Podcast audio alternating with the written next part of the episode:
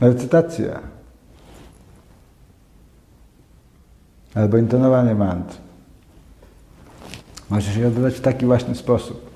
Jeśli ktoś gra na jakimś instrumencie, więc może sobie akompaniować. Ale trzeba należnie pamiętać, że głos nasz, głos ludzki jest naszym najważniejszym instrumentem, pierwotnym.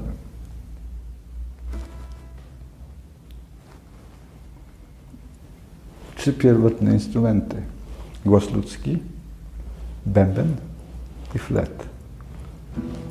W tej kolejności. Dlatego wszyscy, wszystkie ludy pierwotne zawsze używają bębnów i fletów, a przede wszystkim swojego głosu. W swoich inkantacjach przy wzywaniu obiektów swojego wielbienia, bóstw, Boga, duchów, przodków czy innych. Te trzy elementy zawsze występują. To się sprawdziło w całej historii rodzaju ludzkiego, a nawet inne istoty, zwierzęta również są podatne na, na te wpływy. Z naszej własnej historii można powiedzieć, że jednego razu, kiedy Chaitanya wędrował przez las Chanda, śpiewając święte imiona Boga, wtedy powiada się, że różne zwierzęta leśne, tygrysy, wilki, niedźwiedzie i gazele, wszystkie te zwierzęta tańczyły z nimi i śpiewały na swój sposób, swoim własnym głosem. Ponieważ wszystkie wyższe zwierzęta, wszystkie ssaki mają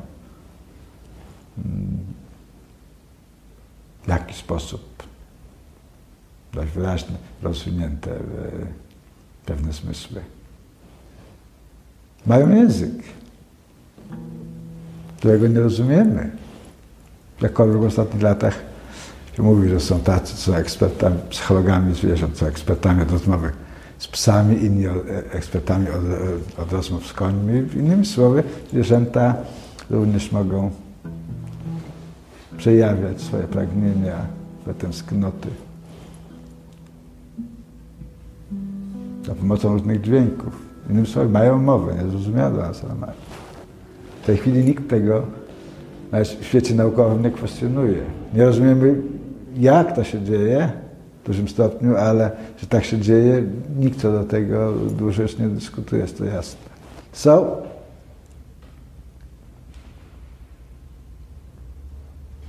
śpiewanie mantr jest bardzo dobrym sposobem skoncentrowania i opanowania rozhuśtanego umysłu, uwarunkowanego umysłu.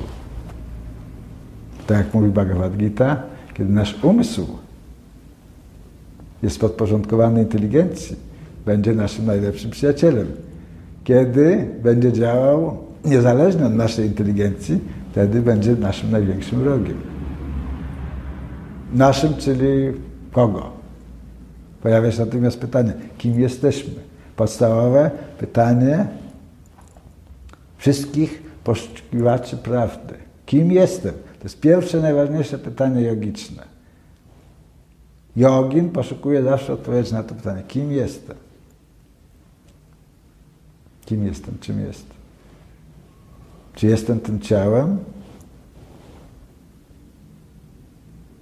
Czy jestem e, kombinacją ciała i czegoś? Czy też jestem osobą, która zamieszkuje to ciało, która ma do swojej dyspozycji wszystkie zmysły, za pomocą których się wyraża, komunikuje ze światem wewnętrznym. Co? Można mieć jaśniejszy wgląd w te wszystkie sprawy, kiedy nasz umysł będzie uspokojony i będzie działał pod kontrolą inteligencji. Ponieważ w korpusie wedyjskim filozofii indyjskiej są dwa pojęcia. Odnoszące się do naszego ciała. W zasadzie są trzy pojęcia. Jaźń albo byt, atma albo dziwa i później dwa ciała, które, które ona jest przeobleczona. Sthula Sharira, Linga Sharira. Sthula Sharira to znaczy pięć zmysłów. Ciało fizyczne. Linga Sharira to umysł, inteligencja i fałszywego. Dopiero poza tymi pokrywami jest czysta jaźń, czysta atma. To więcej, filozofia hinduska mówi o tym, że kiedy żywa istota z takich czy innych względów opuszcza to ciało, czyli jak mówimy, potocznie umiera, odchodzi z tego świata, to wtedy te wrażenia ciała fizycznego nikną, rozpadają się na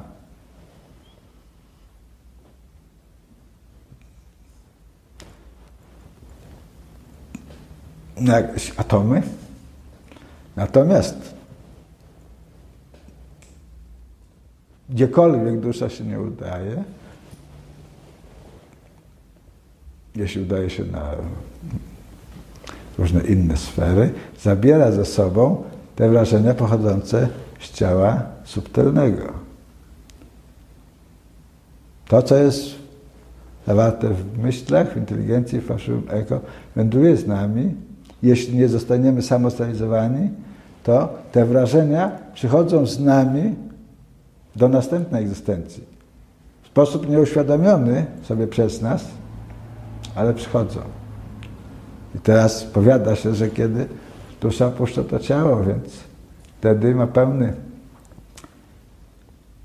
wgląd to, co robiła, to, co można by było zrobić. I podejmuje wtedy decyzję. Ta decyzja jest uwarunkowana oczywiście też naszą karmą, ale podejmuje decyzję, że w następnej egzystencji będzie chciała uniknąć tych poczynań, które doprowadziły do, do powstania cierpienia, do bólu, do chorób starości, śmierci. Jednakże jakiś sposób dzieje się tak, że kiedy ta dusza ponownie przybiera postać cielesną, więc w momencie narodzin ta istota zapomina to wszystko. Ponieważ kontakt z materią powoduje, że zapominamy.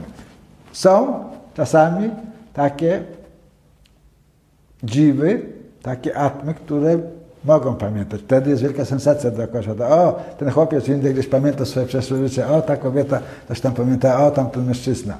Ale to są jakieś takie rzadsze przypadki. Ogół populacji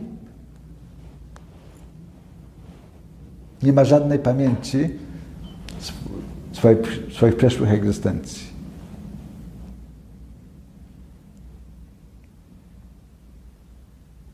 I ta niepamięć albo brak pamięci jest u niektórych tak daleko posunięta, że negują oni w ogóle możliwość istnienia takiego zjawiska jak, jak yy, wielokrotność powtarzających się na, narodzin śmierci.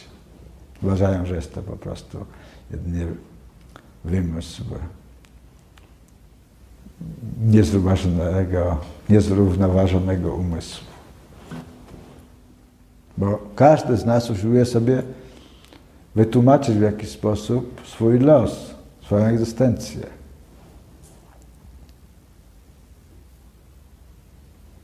I teraz stosownie do talentu, do samskar, czyli do, do skutków poczynań, naszych poczynań w poprzedniej egzystencji, plus efekty karmiczne, nasz światopogląd formuje się w jakiś określony sposób. Stąd jedni mają atrakcję do tematów duchowych, czy, yy, czy chcą prowadzić jakiś bardziej reflektywny, czy refleksyjny typ życia. Inni yy, uważają, że to strata czasu i koncentrują się jedynie na życiu doczesnym, na, na próbach zapewnienia sobie wszelkich możliwych przyjemności, najczęściej kosztem innych, ponieważ w tym świecie materialnym, yy, jak tu mówimy,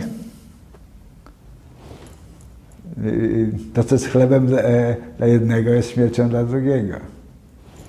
Czyli każdy żywi się kimś innym tutaj. Ten, kto nie ma duchowej świadomości, jeśli posiada władzę, czy jest silny, czy jakikolwiek może yy, zagarnąć dla siebie więcej jakichś dóbr, więc to czyni. Każdy, bez wyjątku, każdy z nas ma tą ułomność. Każdy, kto jest uwarunkowany. Dlatego filozofia indyjska mówi o tym, że istnieją dwa rodzaje dziw albo atma, atma, atmanów. Istoty wiecznie uwarunkowane i istoty wiecznie wyzwolone. Nitya Baddha, wiecznie uwarunkowany. Nitya Siddha, wiecznie wyzwolony, a dosłownie wiecznie święty, zawsze święty, zawsze spełniony. Czyli są istoty zawsze niespełnione i są osoby zawsze spełnione.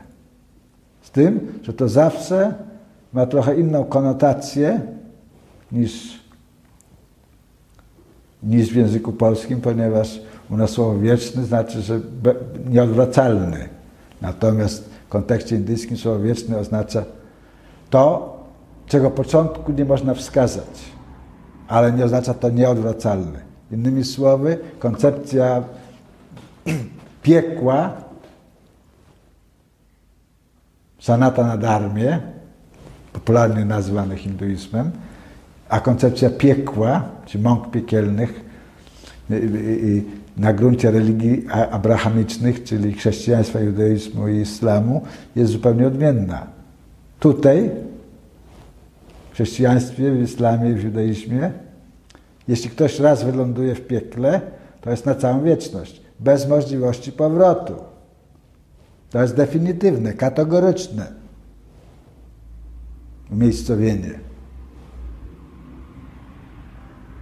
Sąd ostateczny i pojechali. I koniec. Na gruncie Sanatana Dharmy również się mówi o tym, że grzeszna dusza będzie przeżywała e, piekielne męki przez całą wieczność. Tylko tam to pojęcie wieczności jest tak, jak powiedziałem wcześniej. Nie można wskazać kiedy to się zakończy. Dlatego używa się takiego, takiego synonimu, to są wieczne męki, czyli ktoś ląduje w piekle na wieczność. Innymi słowy, oznacza to na bardzo, bardzo, bardzo długi okres czasu. Ponieważ powiedzmy na gruncie filozofii indyjskiej istnieją dwie koncepcje czasu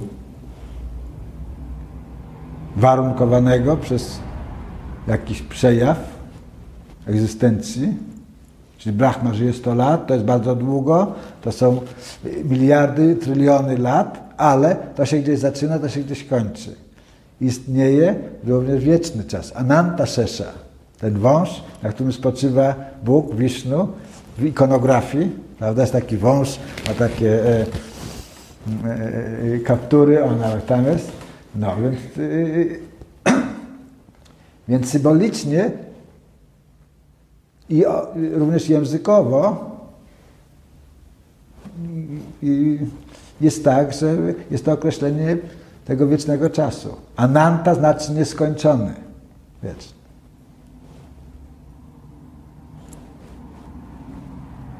A więc ten wąż nieskończoności, prawda? Innymi słowy, y, y, y, taki codename, takie tajemne określenie dla czasu, dla wiecznego czasu, który którym wszystko znika, w którym się wszystko rodzi i który wszystko niszczy. Kiedy ma to zaistnieć z woli przeznaczenia. innymi słowy z woli Boga. So, więc te mantry można śpiewać, ale te mantry można również intonować bądź recytować na koralach medytacyjnych. Kiedy śpiewamy mantry, będziemy mówili o bhajanie albo o kirtanie. Bhajan w jednym kontekście oznacza po prostu wyśpiewywanie mantr, czy pieśni jakiś. Podobnie jak kirtan. Są pewne subtelne różnice, ale kirtan oznacza grupowo, w towarzystwie wielu innych osób. Bhajan może być, że jesteś sama, samotne, inkantacje samotne, śpiewanie samotne. W jednym sensie takie, taki rozdział pomiędzy tymi dwoma znaczeniami, kirtan i bhajan. Ale kiedy modlimy się na koralach, albo kiedy recytujemy mantrę na koralach, to się nazywa mantra japa. Kiedy powtarzamy mantry w formie japy, czyli modlimy się na koralach, po to, aby skoncentrować umysł, jak i również, aby, aby ta mantra mogła działać. Także zwyczajowo jest tak, że kiedy adept zainteresowany jest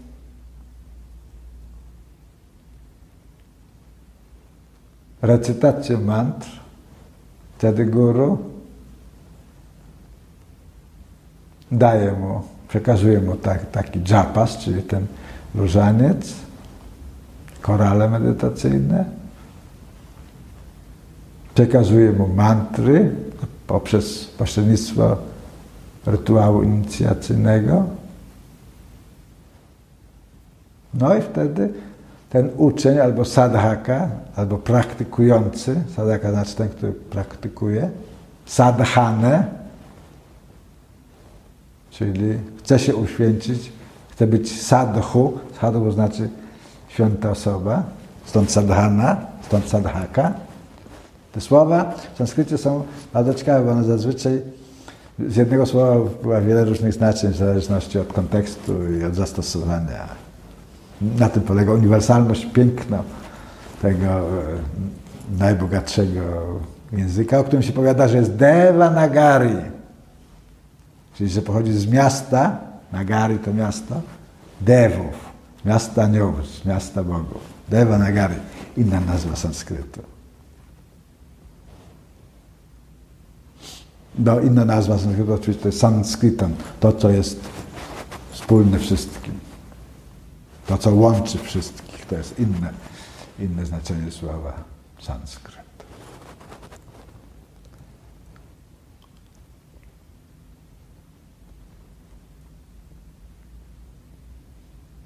To tyle tytułem takiego e, e wprowadzenia.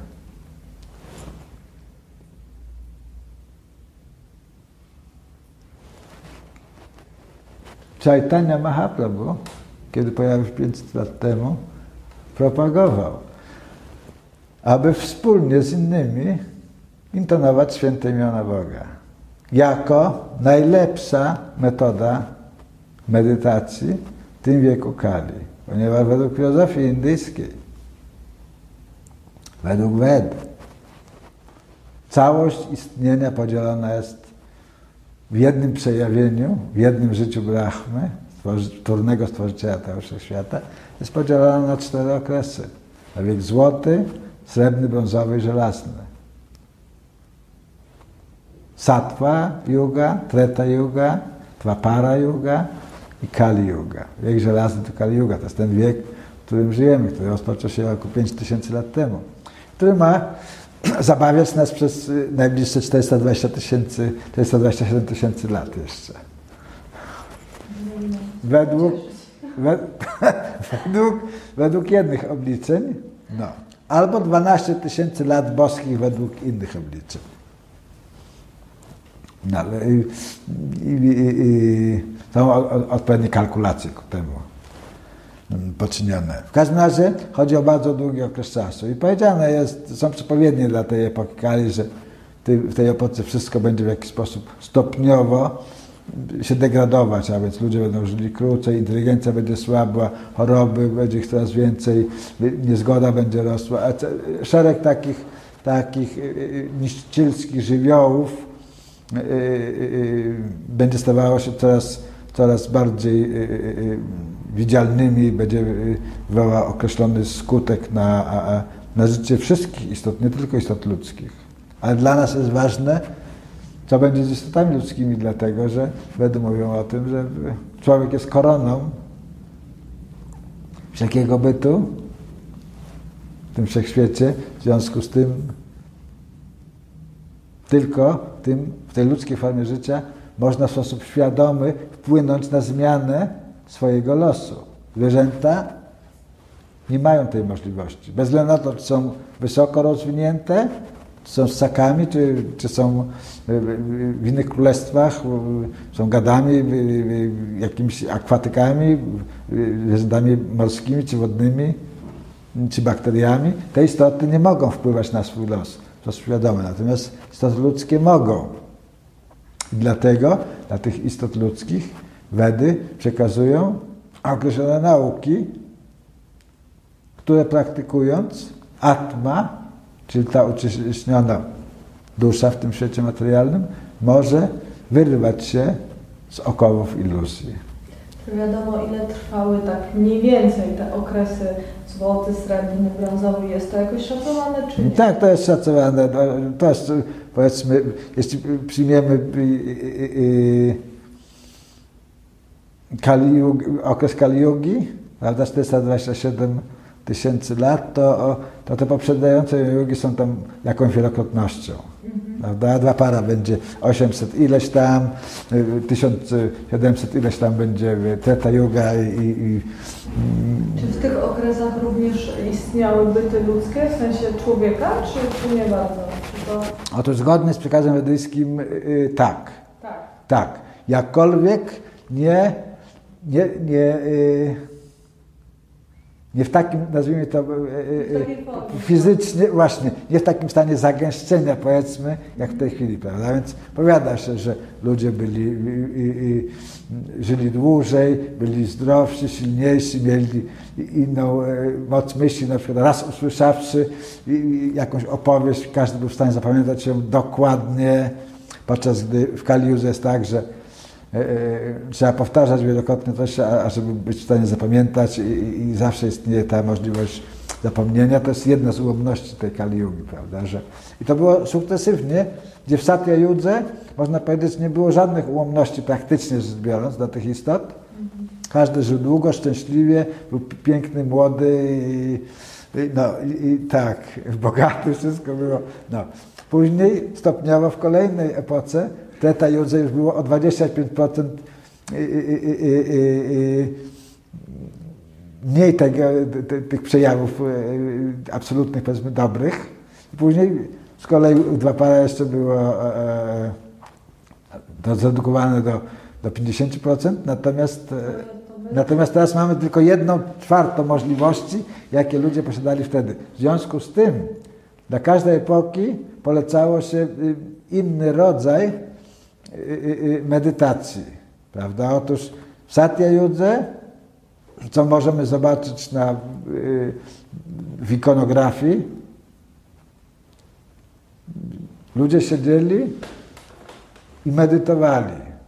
Przez dziesiątki tysięcy lat. Powiada się, że, że jeśli ktoś chciał od Brahmy, od trudnego stworzyciela tego wszechświata jakąś, jakąś łaskę otrzymać, więc medytował 60 tysięcy lat. Między innymi Walmiki Muni, który, który chciał coś, to tak długo, prawda? Inny z kolei medytował tak długo, że tylko szkielet został, mrówki zjadły całe ciało i on był e, niejako stał w tym pośrodku tego kopca termitów, obgryziony całkowicie z ciała, tylko szkielet został, ale siła woli była tak mocna, że y, nie był pozbawiony życia, nadal egzystował, tylko no to, to, to, y, ta cała jego moc życiowa była w szpiku, była, była w kościach, prawda, zachowana. No i osiągnął po prostu to, y, to czego chciał. W kolejnej epoce, w, te, w Teta Judze, składano olbrzymie ofiary. takie powiedzmy y, kopce y, ofiarne wielkości tej kamienicy, no, dla, można powiedzieć, prawda? Stosy owoców, stosy y, innych różnych parafernalii ofiarnych. Dwa parajudze, kult świątynny. Bardzo pełen przepuchu, bardzo bogate wielbienie bóstw za pomocą złota, mirry, kadzideł, y, bardzo rzadkich, drogich kamieni, etc., etc. W Kali Judze, epoce, w się obecnie, te można zauważyć w niektórych miejscach gdzieś tam ktoś jeszcze y, y, usiłuje wielbić w ten sposób różne bóstwa, prawda, czy Boga. Ale ogólnie, dla ogółu populacji jest to niedostępne. W związku z tym Wedy polecają dla Kali Yogi inkantacje, śpiewanie czy recytowanie świętego imienia. Jako, że święte imię czy święte imiona, Bóg jest nieskończony, więc nie ma końca jego nasłów, jego imiono. Prawda? Można sobie by recytować czy, czy śpiewać różne imiona.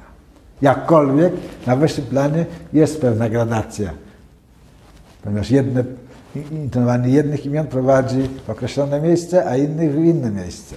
Nie wszystkie, w jeden sposób wszystkie imiona są tym samym, a w inny sposób istnieją pewne y, y, delikatne y, różnice. Ale ten typ informacji otrzymujemy z biegiem czasu. Najwa najważniejsze jest to, żeby zrozumieć, że w Kali Judze te inne typy zadowolenia Boga i, i, i, Jego aniołów, czy devów, czy półbogów, jak gdzie indziej się mówi, nie są efektywne. Natomiast święte imię każdy może intonować w każdej sytuacji życiowej, głośno, cicho, w myślach. E, w związku z tym uważa się, że to jest najpewniejszy i najbardziej bezpieczny i najskuteczniejszy sposób Samuraizați fica.